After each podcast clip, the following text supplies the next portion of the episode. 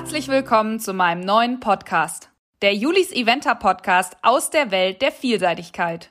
In dieser Folge wollen wir ein bisschen in die Vergangenheit reisen. Ich habe es in der letzten Folge bereits angekündigt, es geht um einzigartige Geschichten von Vielseitigkeitspferden. Ich bin Juliane, berichte und erzähle von der Vielseitigkeit auf meinen Julis Eventer Social Media Seiten. Ich reite selbst schon lange Vielseitigkeit, denn mich fasziniert dieser Sport einfach immer wieder aufs Neue. Wenn es eine Geschichte um ein Vielseitigkeitspferd gibt, die unvergessen bleibt, dann ist die Rede von Marius. Der große Schimmel mit seinem Reiter Hinrich Romeike. Es gibt Kurzfilme über ihn und jede Menge Berichte über all seine Erfolge. Ich finde es ganz besonders interessant, wie ein Amateur es geschafft hat, mit diesem Pferd bis zu zwei olympischen Medaillen zu kommen. Deswegen habe ich ihn auch als ersten Interviewgast zum Thema Pferdegeschichten. Und er hat mich wirklich total mitgenommen durch diese Zeitreise von ja, circa 2000 bis jetzt und gibt auch super viele Anekdoten zum Besten. Eine unglaubliche Geschichte einfach. Vom Kauf des Pferdes über die verlorene Goldmedaille in Athen bis hin zum größten Erfolg der beiden bei Olympia in Peking. Wir haben super viel gequatscht und mir bleibt jetzt echt nichts anderes mehr übrig, als euch viel Spaß bei dieser Folge zu wünschen.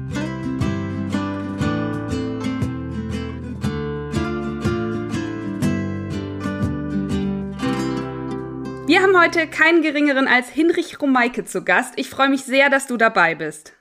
Hallo. Es soll ja heute um Marius gehen. Ich glaube, jeder, der irgendwie mit Vielseitigkeit in Berührung kommt, weiß, von wem ich spreche. Ein Pferd, das wirklich in die Geschichte eingegangen ist mit dir als Reiter. Jetzt gibt es so viel zu erzählen und es ist echt schwer, da einen Anfang zu kriegen. Aber wie fand Marius denn den Weg zu dir? War es Liebe auf den ersten Blick? Oh, es war vielleicht eher so lieber auf den zweiten Blick. ähm, also es war natürlich schon, äh, das Pferd können wir nicht fragen, aber bei mir war es schon lieber auf den ersten Blick, aber ich hatte ganz einfach nicht die nötigen Barmittel, mir das Pferd zu leisten. Insofern äh, muss man das ja manchmal wie im richtigen Leben auch ein kleines bisschen zurückstellen und überdenken.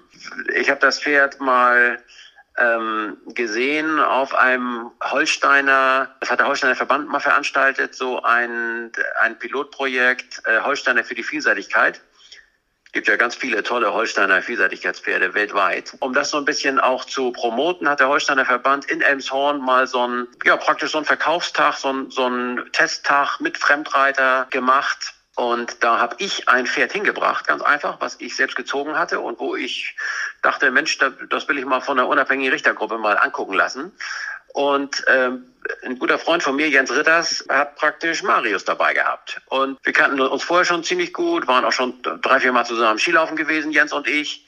Und kamen dann so ins Gespräch. Das Pferd, was ich damals da hingebracht habe, das gefiel mir natürlich super gut, aber seiner gefiel mir auch super gut. Also das waren so für mich eigentlich das eine wegen Züchter, Stolz, Herzblut und so weiter, war das deswegen der Beste, aber so, ich sag mal, vom Habitus, vom ganzen Auftreten und von der Galoppsilhouette und so, war schon der Schimmel, ähm, ja, eigentlich für mich ein, ein richtiger Hingucker. Mhm. Wir hatten dann noch witzigerweise die gleiche Endnote und haben uns darüber einfach so unterhalten und haben uns zusammen gefreut. Ja, und dann äh, kurz darauf später hatte ich Geburtstag. Am 26. Mai habe ich Geburtstag. Und dann bin ich hingefahren zu Jens und habe gesagt, du Jens, weißt du was, du hattest da so ein schönes Pferd das will ich mir zum Geburtstag schenken, dass du mich den mal reiten lässt. ja, der hat er gesagt, überhaupt kein Problem, komm vorbei. Und ich bin dann hingefahren und habe das, das Pferd mal geritten. Und also meinen Eindruck bestätigt gesehen und habe schon gedacht, Mensch, tolles Pferd, wie gesagt. Jens wollte eine Menge Geld dafür haben, äh, kann ich auch verstehen, ist auch jeden damals schon für mich jeden Euro wert gewesen. Ich war bloß nicht gut genug bei Kasse, dass ich mir das hätte leisten können. Und insofern haben wir das ein bisschen vertagt. ähm, und dann kam das tatsächlich so, dass im Winter drauf waren wir wieder Skilaufen. Und auf der Rückfahrt, wir sind mit dem Zug gefahren, auf der Rückfahrt im Speisewagen kam aus irgendwelchen Gründen das Gespräch auf dieses Pferd. Und ich fragte ihn, Mensch Jens, du hast so ein schönes Pferd gehabt, da auf dem Holsteiner Tag in Elmshorn. Ja, sagt er, den habe ich noch. Da war das Pferd mittlerweile ähm, gerade fünf Jahre geworden, war so ein paar Materialprüfung gegangen, Reitpferdeprüfung und hatte auch mal die eine oder andere Schleife mal gekriegt. Und er sagte, den habe ich noch. Ja, wir sind dann relativ schnell uns einig geworden, dass wir gesagt haben, Mensch, ich stelle mir den mal hin. Ich möchte den einfach mal äh, zwei Wochen probieren. Und das Vertrauen war da, hat er gemacht. Und drei Tage später habe ich ihn angerufen und habe gesagt, du Jens, ähm, ich weiß gar nicht, was mit dem Preis ist, ähm, aber das ist mir auch ganz wurscht. Das Pferd geht hier nicht wieder aus dem Stall. Und dann hat er gelacht und dann haben wir uns über den Preis abgesprochen und sind da schnell einig geworden und seitdem habe ich ihn. Und jetzt im Moment, wo ich hier gerade telefoniere, in meiner Küche stehe, ist er hier gerade, Luftlinie 75 Meter, steht bei mir auf der Hauswiese und frisst sein Gras. Wie es der Zufall will dann, ne? Ja, genau. Also manchmal, viele werden das wissen, wenn man Pferd sucht, findet man keinen. Aber genau. wenn man, wenn man irgendwie, ja, wenn man warten kann oder vielleicht gerade keinen sucht, dann fällt er einem manchmal vor die Füße. Und so ist es gewesen. Und wie war dann so zu reiten, weil du gleich nach drei Tagen gesagt hast, ja, das Pferd geht hier nicht mehr vom Hof? Ja, das war, wie gesagt, ich habe ihn ja einmal schon ein Jahr vorher geritten, bei Jens Ridders auf dem Reitplatz in Krummstedt. Hab den dann bei mir äh, auch mal einen kleinen Sprung gemacht und hab ähm, die Grundgangarten so einfach mich so ein bisschen reingefummelt und ja, hatte eigentlich durchweg das Gefühl, dass das mein Pferd ist. Mm. Ja, so war das. War sehr gut zu handhaben und war eigentlich äh, hat einfach nur Spaß gemacht, das Pferd zu reiten. War so freundlich, war auch frech, hat auch mal gebuckelt, äh, aber das, das, das darf ein junges Pferd ja auch. Aber war einfach irgendwie so in der Box so aufmerksam und so freundlich, einfach ein, ja, ein Funskerl. Und dann ja, habe ich mich mit ihm gleich wohlgefühlt und er sich mit mir auf dem Bauch. Ja, das stimmt. Fiel ihm denn alles von Anfang an leicht oder gab es irgendwas, wo ihr echt richtig dran arbeiten musstet? Den perfekten Allrounder gibt's ja nie, das ist ja auch ganz normal ähm, waren immer natürlich so ein paar Dinge, also Gelände, Galopp und ich sag mal, die Art und Weise, wie er sich arbeiten ließ, es war eigentlich immer toll und sehr, sehr kooperativ. Was von Anfang an nicht, was eigentlich ein bisschen ulkig ist, weil Jens Ritter züchtet ja sehr potente Springpferde eigentlich. Dafür ist seine Zucht ja eigentlich bekannt, auch weltweit sogar. Der war nicht der allervorsichtigste. Und das hat er auch im Grunde sein ganzes Leben nie ähm, verändert. Er konnte immer mal ein kleines Klötzchen am Bein haben. Da haben wir also viel, relativ viel trainiert, äh, habe ich mir auch ein bisschen helfen lassen. Ich war mal ganzen Winter, bin ich mal immer jeden Donnerstagabend zu Carsten Huck gefahren und habe mit ihm zusammen Springstunde gemacht. Ja, das war immer so ein bisschen, naja, ich will nicht sagen eine Angstpartie, aber ja, die Pferde sind so, wie sie sind. Ne? Und er hat mhm. einfach das, was ihn im Gelände eben so so unerschrocken gemacht hat. Ähm, das war so ein bisschen über bunte Stangen auch seine Schwäche. Der hätte vielleicht die ein oder andere Top-Platzierung noch mal mehr haben können, wenn er über bunte Strangen noch ein bisschen sauberer gesprungen wäre. Mhm. Ist er aber nicht. Und insofern ähm, sind wir auch so mit dem, was wir erreicht haben, sehr zufrieden. Können wir natürlich auch sein, ist ja klar. ähm, man konnte ihn einfach unwahrscheinlich gut trainieren und unwahrscheinlich gut arbeiten. Und das ist ja das, eben gepaart mit einer gewaltigen Leistungsbereitschaft, die ja dieses Pferd immer auszeichnete. Mit so einem Pferd kann man eigentlich, eigentlich alles machen, ne? Ja, das stimmt. Hatte ihn denn jeder so gleich auf dem Schirm, als du dann so die ersten Turniere geritten bist? Hat jeder gesagt, boah, da hast du ja ein tolles Pferd, das geht bestimmt mal richtig groß? Ja, das ist eigentlich schon äh, im ersten Jahr konnten wir uns relativ schnell auch Anhieb fürs Bundeschampionat qualifizieren. Also da hat er durchaus in Geländepferdeprüfungen ähm, eigentlich immer eine Acht und besser gehabt. Ähm, ich bin auch so ein bisschen Dressurpferde und Springpferdeprüfung mit ihm geritten, war eigentlich oft platziert und habe sehr gute Kritiken gekriegt, hat auch Geländepferdeprüfung im ersten Jahr schon gewonnen und war dann ja auf dem Bundeschampionat auch gleich relativ weit vorne platziert.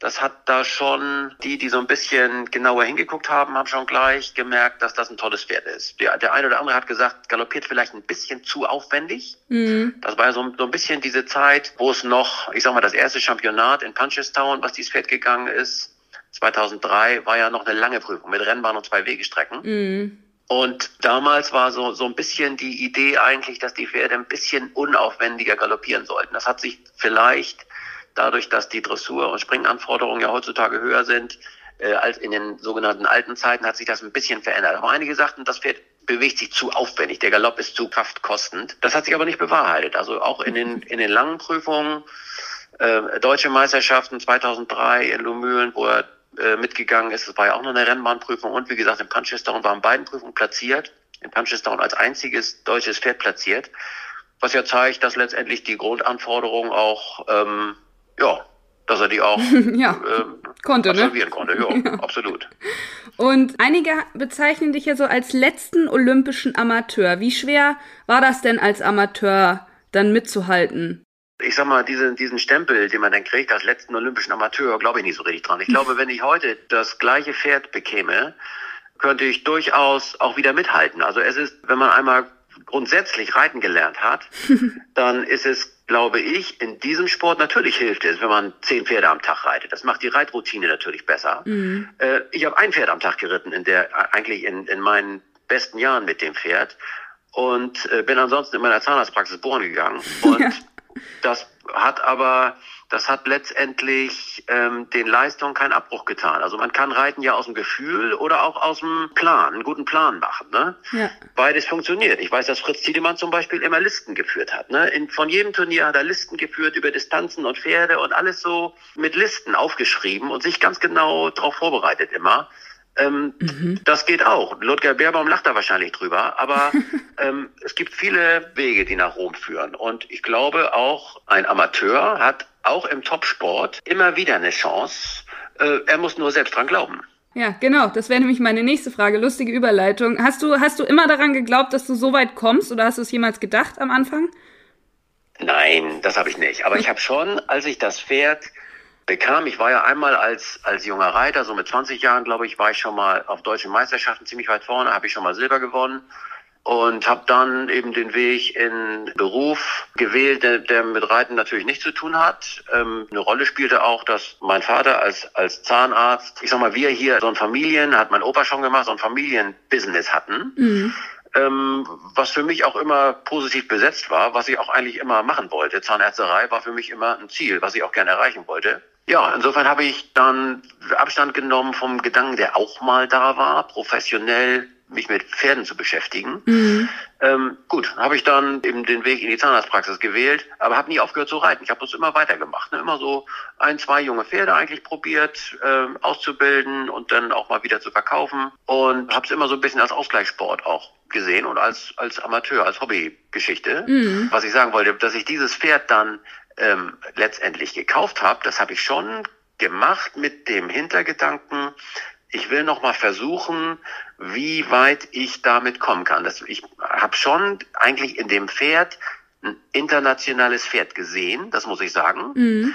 Und ich habe für mich eigentlich beschlossen, mit dem Kauf dieses Pferdes es nochmal zu versuchen, vielleicht nochmal international im, im großen Sport irgendwo an den Start gehen zu können. Das war schon das Ziel. Also Klasse S war schon das Ziel.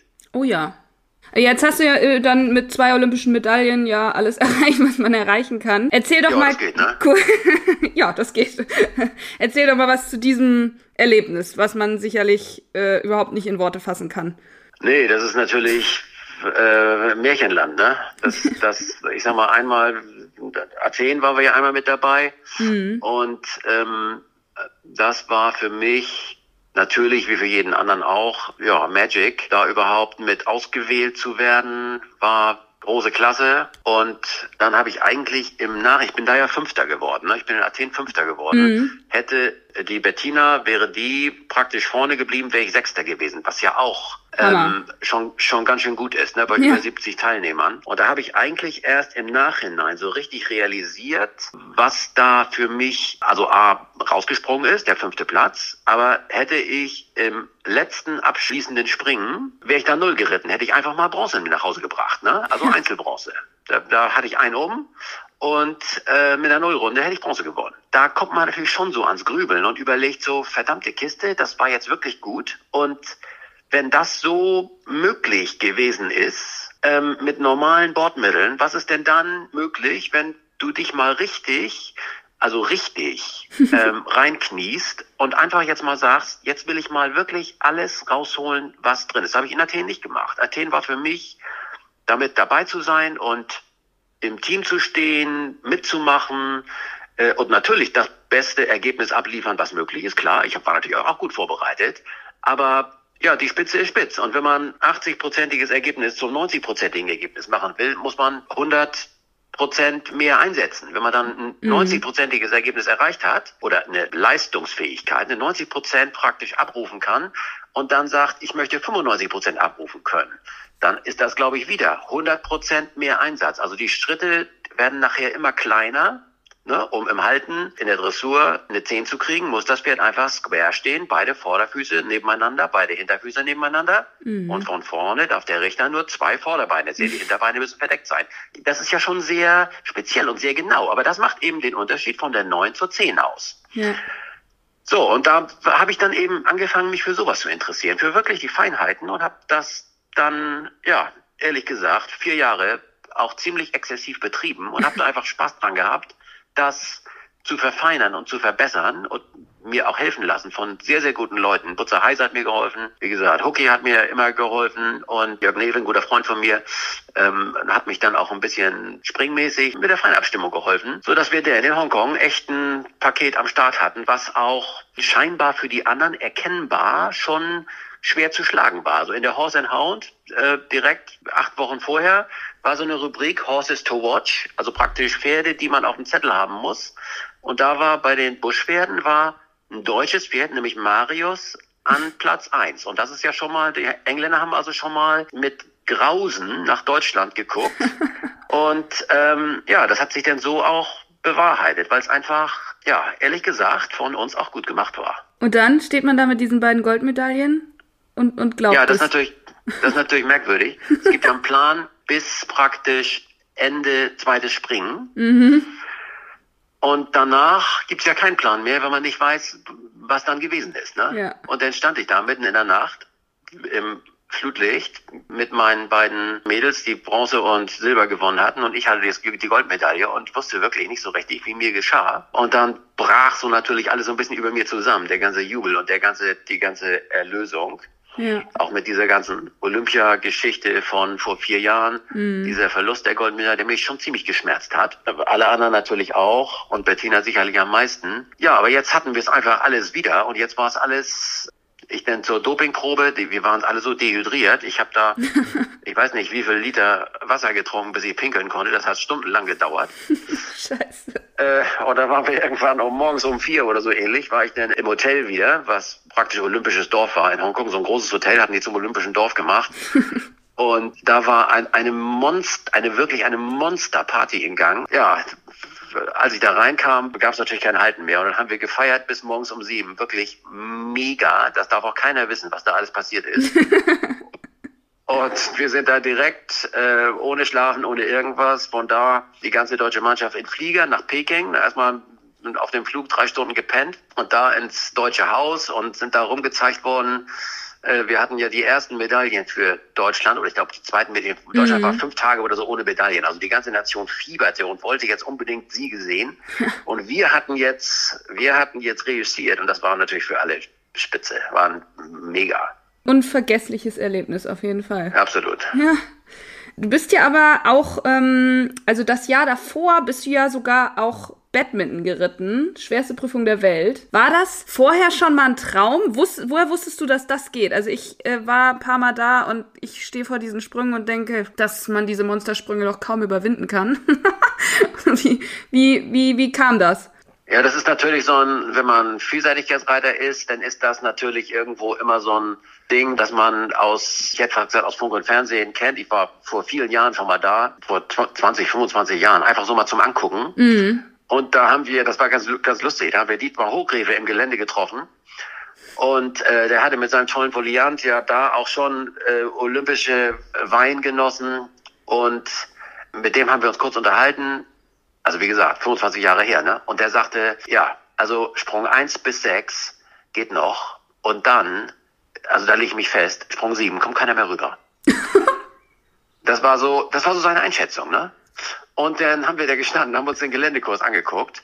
Ja, dann lief das wirklich gut. Und da ritten einfach 70 Engländer, ritten da einfach rüber und ein paar Ausländer. Aber es war so, ja, einfach toll, ne? Einfach so mhm. dieses mit dem Auge des Kontinentaleuropäers. Ähm, was die Engländer machen, ist ja, das ist ja verrückt. ja. Ähm, aber es, es ging eben, ne? Es, es ging eben auf diese englische Art und Weise. Ja, das war irgendwie schon faszinierend und auch für mich ein absoluter Traum, da mal an den Start zu gehen. Als ich denn den 2007, wie gesagt, 2006 waren wir ja in Aachen, sind wir Teamweltmeister geworden. Und dann war so 2007 war so für mich das Jahr, wo ich dachte, wenn hier irgendwie was schief geht auf so einem Niveau, ähm, dann kann man immerhin noch für 2008, wo der Olympische Spiele auf dem Zettel stehen, mhm. kann man noch reparieren. Und also wenn, dann jetzt. Das Pferd war 13 und insofern auch im besten Alter. Mhm. Und dann mhm. habe ich mir den, den Plan zurechtgelegt. Dann hatte ich irgendwann nochmal einen Anruf von Bettina Heu, die sagte, oh Henny, überleg dir das, wir brauchen dich in Hongkong. ähm, ob das eine gute Idee ist. Aber ich war wild entschlossen. Ja, dann habe ich mir den kleinen Traum erfüllt und äh, das lief ja auch ziemlich gut. Dressur so. war ich Dritter und nach dem nach der Geländeprüfung war ich immer noch Dritter, mit einem wirklichen ganz, ganz, ganz spitzenmäßigen Gefühl. Der blonde Schnurte darüber, das war wirklich ein, ein, ein, ein, richtiger Traum. Ganz besonders in Erinnerung ist mir diese große Grabenkombination unten, die praktisch mit Vicarage V zwei ja. oder drei Riesengräben mhm. hintereinander, zum Schluss dann Vicarage V und, und das war also wirklich ganz, ganz, ganz gewaltig. Ähm, hat richtig Spaß gemacht. Und dann und, auch über diesen ähm, Mitsubishi-Sprung. Da habe ich nur ein Foto gesehen. Das, ist doch, das muss doch Wahnsinn sein. Über diese Trucks ja, zu springen. ja gut, aber das ist, das ist letztendlich einfach nur ein Hochweit. Hochweitsprung. Ich mhm. meine, ich meine mal, mal ganz ehrlich, ähm, das ist 1,20 Meter hoch, da springt jede Kuh rüber. Ne? also, aber natürlich das 40 Mal und aus unterschiedlichen Lagen. Und das ist natürlich, der, der Sponsor freut sich, wenn so über zwei Trucks rüber gesprungen wird. ähm, aber das, das ist eigentlich, das ist so mehr so ein, so ein Sprung für die, für die, für die Zuschauer. Optik. Aber so, ja. ja, ja, genau. Aber das Gefühl, was mir dieses Pferd gegeben hat, an diesem Kurs, ich war sieben Sekunden zu langsam, aber trotzdem bis zum Schluss wirklich unheimlich stark. Und dann am nächsten Tag hatte ich zwei um. Das waren die teuersten Fehler meines, meines Lebens, also tatsächlich in Euro gerechnet. Ähm, ich bin dann ja noch Sechster geworden. Ja. Aber eben ohne die beiden Fehler, äh, gut, hätte, wenn und aber, ganz egal. Das war natürlich auch richtig so und das tat richtig weh. Also mein, mein Buschreiterherz tat das natürlich richtig weh. Mhm. Und das hat auch nochmal so den letzten, den letzten Kick gegeben für mich, dass ich wirklich dran gegangen bin und gesagt habe, Hongkong, willst du in der Lage sein, Null zu reiten? Mhm. So und wirklich die letzten paar Prozent noch zu versuchen, die Athletik des Pferdes zu verändern, die Möglichkeiten am Sprung, auch meine Möglichkeiten zum Sprung zu reiten, die immer, ehrlich gesagt, überschaubar waren. Aber mit ja, im Team geht eben vieles. Ne? Im Team geht vieles gut, ja. also im Team Pferd und Reiter. Das haben auch andere Amateure schon gezeigt und zeigen das auch heute noch immer wieder. Letzten Endes, wenn wir mal ganz ehrlich sind, ist Paul Schockemöhle ja auch als Amateur mit Deister dreimal Europameister gewesen, denn der hat ja beruflich viele Sachen gemacht, nicht nur geritten. Ja. Also ähm, letzten Endes den Amateurbegriff kann man ja auch so und so fassen. Aber das war für mich ein Traum, den ich mir einfach erfüllen wollte. Ging, ging auch gut. ja, ging auch gut. Ja, das war einfach in der Zeit, gab es einfach keine, keine Aufgabe, die dieses Pferd nicht lösen konnte. Ne? Im, Im, gleichen Jahr, im, im Badmintonjahr, war ja Europameisterschaften in Pratoni in Italien. Und da ist das Pferd, hat er sich bei einem äh, Hindernis, ein Hochweitsprung, äh, wo ich ein bisschen weit nach zur linken Seite gekommen bin, gedriftet bin, hat sich das Pferd tatsächlich die Kniescheibe angebrochen. Ach du Scheiße. Und also einfach hart angeschlagen und ist dann, ich merkte so, da drauf lief das Pferd auf drei Beinen weiter, also so 20, 30 Meter. Ich war im Grunde schon, schon, schon dabei durchzuparieren, aber da irgendwie fußt er wieder auf, lief so ein bisschen unrund, aber ich hatte das Gefühl, oh, kannst erstmal weitermachen. So im Team, da hört man ja auch nicht sofort, äh, springt man nicht sofort vom Pferd, da will man ja erstmal das Ergebnis sichern und dann ist das Pferd tatsächlich die letzten anderthalb Kilometer mit gebrochener Kniescheibe über, ich weiß nicht, 10, 15 Sprünge waren dann noch ins Ziel gelaufen und war dann an sechster Stelle musste dann natürlich zurückgezogen werden, weil an Springen nicht mehr zu denken war. Das Knie wurde sofort dick. Ähm, aber das zeigt auch die Moral, die dieses Pferd dann einfach hat, ne? der dann einfach weitermacht ne? und auch eben mit einer relativ deutlichen Verletzung auch so Championatsaufgaben einfach noch lösen konnte, weil er es wollte. Ne? Mm, eiserner ja, Wille. Wir haben, wir haben dann ja absolut. Und das hat ein knappes halbes Jahr gedauert, dass das in Ordnung war, aber rechtzeitig zur Olympiasaison war das Pferd wieder heil und topfit und hat dann ja auch alles, alles gegeben. alles erreicht, ja. Ja, ja. So, als kleine Zwischenfrage, ne? Du bist ja im Gelände in diesem ganzen Weiß geritten. Das war für mich immer so strahlend. Jetzt kommt Hinrich Romeike, weißer Helm, weißes Shirt, dann dieser Schimmel. Warum? Wie bist du auf diese Idee gekommen? Ich sag mal so, es gibt ja, weiß ist ja eigentlich, oder schwarz und weiß. Ich habe ja immer so einen Karo-Helm, so einen Karo-Überzug gehabt. Ja. Schwarz und Weiß sind ja die eigentlich traditionell die deutschen Sportfarben. Es gibt noch eine weitere deutsche Sportfarbe, das ist ja grün. Vielleicht ähm, weiß das nicht jeder, aber es kommt ja daher, weil nach dem Zweiten Weltkrieg die Irländer die ersten waren, gegen die die deutschen Fußballer Fußball spielen wollten. Alle anderen sagten, nee, gegen Deutschland spielen wir nicht, das sind äh, Verbrecher. Und die Iren haben gesagt, doch, ein Länderspiel gegen Deutschland machen wir. Und seitdem ist praktisch die zweite Nationalfarbe in Deutschland ist grün, zu Ehren der irischen Sportler. Ne? Weiß vielleicht nicht jeder. Ist nee. aber ist auch egal. Also ich habe darüber nachgedacht, über grün oder weiß. Bin dann bei weiß gelandet, weil ich, ich habe ein ganz tolles Buch, das mich auch so ein bisschen äh, inspiriert hat von Sheila Wilcox Sheila Wilcox hat ja ein ganz brutal gutes Pferd in den 50er Jahren geritten, High and Mighty. Damals durften meines Wissens Frauen noch nicht bei Olympischen Spielen teilnehmen. Die ist, glaube ich, fünfmal im Badminton, hat fünfmal im Badminton gewonnen, durfte aber nicht zu Olympischen Spielen hat das aber letztendlich ihre Erfolge haben mit dazu beigetragen, dass Frauen im olympischen Format im Vielseitigkeitssport mitmachen durften irgendwann. Mhm. Und ähm, die hat dieses Schachbrett Karo auf dem Helm gehabt und ist in Weiß geritten. Und irgendwie äh, cool. fand ich das gut und habe das auch irgendwo zu Ehren von Sheila Wilcox, habe ich das ähm, ja, angezogen, habe mich da mit wohl gefühlt. Das ist so eine Geschichte. Das, das habe ich hm. noch nicht gewusst. Jetzt haben wir ähm, ganz viel von euren Erfolgen gehört, aber was war so euer Geheimnis? Also warum hat das dann auch alles, klar kann man sich einen Plan machen, aber der geht ja auch nicht immer auf. Was war das Geheimnis? Ja, der geht nicht immer auf, das stimmt. ähm, wie gesagt, ein paar Springfehler haben mir ein, paar Pläne auch äh, durchkreuzt, aber ich war eigentlich immer insgesamt, im das Gesamtpaket war immer so gut, dass auch immer eine Platzierung bei raussprang. Also so gut war es denn doch. Das Geheimnis ist, letzten Endes einen Sportpartner zu finden, der zu einem passt, der irgendwo, also ein, egal ob man jetzt, also bei jeder Partnersportart ist es so, ob man jetzt Turmspringer ist oder Tänzer oder Reiter, ähm, bei allem, was mit dem Partner zu tun hat, muss irgendwo, muss eine Verbindung sein zwischen den beiden. Ja, die müssen irgendwo auch aufeinander, ja, irgendwie, irgendwie auch Ähnlichkeiten haben. Das ist natürlich irgendwo auch Zufall. Wie es nachher kommt, weiß ja niemand. Aber ich glaube, man kann schon auf sein Bauchgefühl kann man schon hören. Also ich glaube, Bauch, Bauch schlägt Kopf so ist es beim Reiten, glaube ich, generell. Das ist ja nicht wie ein Motorrad, dass man einfach mit der rechten Hand aufreißt und dann, dann zerren immer 120 PS an der Kette. Das ist eben, das ist eben nicht genau so. Das ist eben auch mal so, wie sich das Pferd fühlt. Jeder Reiter, der längere, längere Zeit mit einem Pferd zusammenarbeitet, der der weiß das auch, der sieht das auch. Mhm. Und der, der, so ein Charakter eines Pferdes ähm, kommt ja erst mit der Zeit, sieht man den so richtig. Aber ich sag mal, den, wenn man so will, die Umschlagseite, die kann man ja sehen. Mhm. Wenn man so ein Pferd ansieht, dann sieht man ja irgendwie so die Überschrift. Und dem einen sagt einfach ein bestimmtes Pferd aus unterschiedlichen Dingen zu. Was, was weiß ich?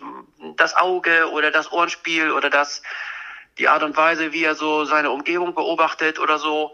Ja, ich glaube, es ist einfach, das Geheimnis ist einfach das, die Passung. Ja, weil du jetzt gerade gesagt hast, das Charakter des Pferdes, wir haben ja jetzt auch schon viel über den Charakter von Marius geredet, aber hatte der auch irgendwelche Macken oder, weil ich meine, du hast ja am Anfang gesagt, es gibt eigentlich nicht den perfekten Allrounder, jetzt bis auf das Springen, hatte der irgendwelche, weiß ich nicht, was er im Stall mochte oder nicht mochte oder irgendwie sowas?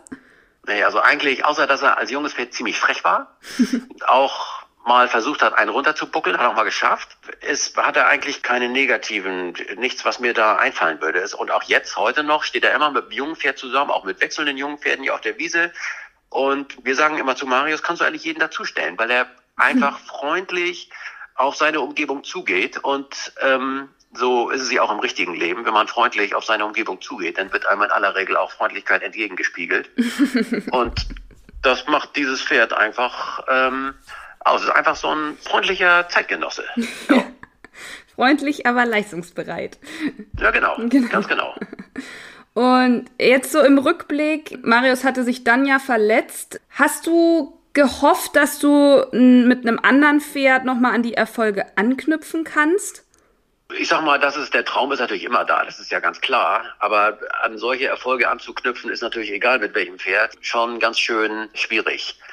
Ähm, auf der anderen Seite ist es auch so, auf dem Niveau zu reiten ist natürlich eine, ist ein Geschenk, ist, ist eine Ehre, ist auch ein, natürlich ein großer Spaß, aber ist auch ein riesiger Stress. Das darf man nicht vergessen. Also die Leute, die für Deutschland Championate reiten und um Medaillen sich bewerben, beziehungsweise um Medaillen kämpfen, die haben auch richtig, richtig Druck. Mhm. Ähm, aus unterschiedlichsten Gründen. Wenn du davon lebst, ist es natürlich wahrscheinlich noch mehr. Das ist richtig. Und du bist in der Öffentlichkeit, du wirst beobachtet, du wirst kommentiert, du wirst auch mal zerrissen. Das ist schon etwas, was anstrengend ist und auch nicht immer lustig oder eigentlich selten lustig. Also richtig, ne, es gibt immer ganz viele Berater, die, die einem ganz genau sagen, wie man es machen soll. Aber letztendlich ist man dann doch, wenn die Flagge sich senkt, bist du eben doch alleine. Ja, dann gucken alle und hoffen, aber du bist eben ganz alleine und dann muss es eben gehen. Und wenn du es dann verkackst, dann bleibst du eben alleine. Und das ist, und dieser Druck, den, den alle Championatsreiter haben und kennen, den darf man nicht vergessen. Und ja, auf der anderen Seite, ich war mit 20 war ich äh, deutscher Vizemeister, mit 40 war ich deutscher Vizemeister. Jetzt bin ich 50. Mal gucken, vielleicht, wenn ich das 20 Jahre mache, vielleicht mache ich das mit 60 und 80 nochmal. Mal sehen. Aber einmal so ein Pferd zu haben, ist äh, ja schon absolut outstanding, oder? Ja, das ist so. Das ist so. Ich habe viele Pferde geritten, bevor ich dieses Pferd hatte. Ich habe auch danach einige Pferde geritten. Ähm, ich habe danach nicht mehr. Ähm, ich hatte ein ganz tolles Nachwuchspferd, ähm, den Kato, das ist der, den mein Sohn heute noch reitet. Ah. Ähm, es war nur das Problem, dass mein Sohn bisschen zu schnell, bisschen zu gut geworden ist, so dass ich sehr gerne das Pferd abgegeben habe. Und er hat damit ja tolle Erfolge auch errungen. Das hat mir dann auch wieder Spaß gemacht. Also ich war so praktisch in der Lage, ihm auch ein bisschen zu helfen, dass wenn man selbst reitet, dann kann man, oder, oder ich, bei mir ist das so, dann möchte ich das auch so hundertprozentig machen, dann werde ich auch ganz schön egoistisch und ähm, bin dann nicht mehr nur noch ein netter Gesprächspartner, sondern bin dann auch ein ziemlich, kann dann auch ziemlich verbissener Sportsmann sein. Und dann hätte, glaube ich, hätte unsere Zusammenarbeit mit Klaas und mir hätte nicht so gut funktionieren können. Also so ja. ist das schon genau richtig. Ja, gut, ein bisschen, ein bisschen Zielstrebigkeit und ja, vielleicht auch Verbissenheit gehört ja auch dazu. Äh, nur mit Streicheln erreitet sich auch keine olympische Medaille. Nein, das ist so. Genau. Das ist ja auch ganz klar. Das ist schon am Ende des Tages hartes Training. Ja. Ähm, und ein bisschen, ja, ein bisschen Gottvertrauen gehört auch dazu. Aber das ist eben wie im richtigen Leben, ne? Ja, Vielen, vielen, vielen Dank, Hinrich, äh, für deine Zeit, für die Offenheit, auch die Geschichte nochmal so ausführlich zu erzählen und, und so ein paar Anekdoten und so weiter. Ich habe mich wirklich sehr gefreut. Ich finde es total inspirierend, was ihr einfach zusammen erreicht habt. Hast du noch einen letzten Tipp oder einen guten Rat für uns Amateure in der Vielseitigkeit? Einen guten Rat für uns Amateure. ja, ähm, ich sag mal ganz klar, wenn ihr nicht an euch glaubt, wenn wir nicht an uns glauben, dann tut's auch kein anderer. Äh, und es lohnt sich, sich selbst was zuzutrauen und seinem Pferd was zuzutrauen. Ähm, letzten Endes ist das, was man von einem Pferd abfragen kann, das, was man dem Pferd beigebracht hat. Also bemüht euch, bringt euren Pferden was bei, dann könnt ihr auch vorne mitstinken. super, super, super tolles Stichwort. Vielen, vielen Dank, ähm, dass du dir so viel Zeit genommen hast. Alles klar, sehr gerne, mach was draus.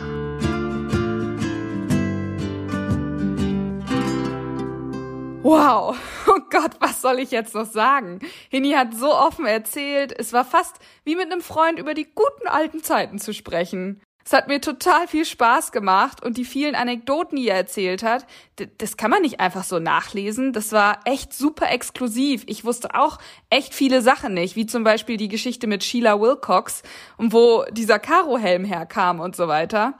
Und ich finde, es macht auch Mut für all uns Amateure da draußen, die immer wieder an sich zweifeln. Glaubt an euch und an euer Pferd. Hini hat uns gezeigt, wie es gehen kann. Ich hoffe jedenfalls, euch hat die Folge gefallen.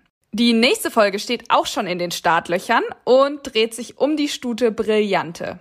Ich spreche mit Inken Gräfin von Platenhallermund, ehemals Johansen, die eher unbedarft in die Vielseitigkeit gerutscht ist und mit der Stute wirklich sensationelle Erfolge feiern konnte. Also stay tuned und bleibt gesund.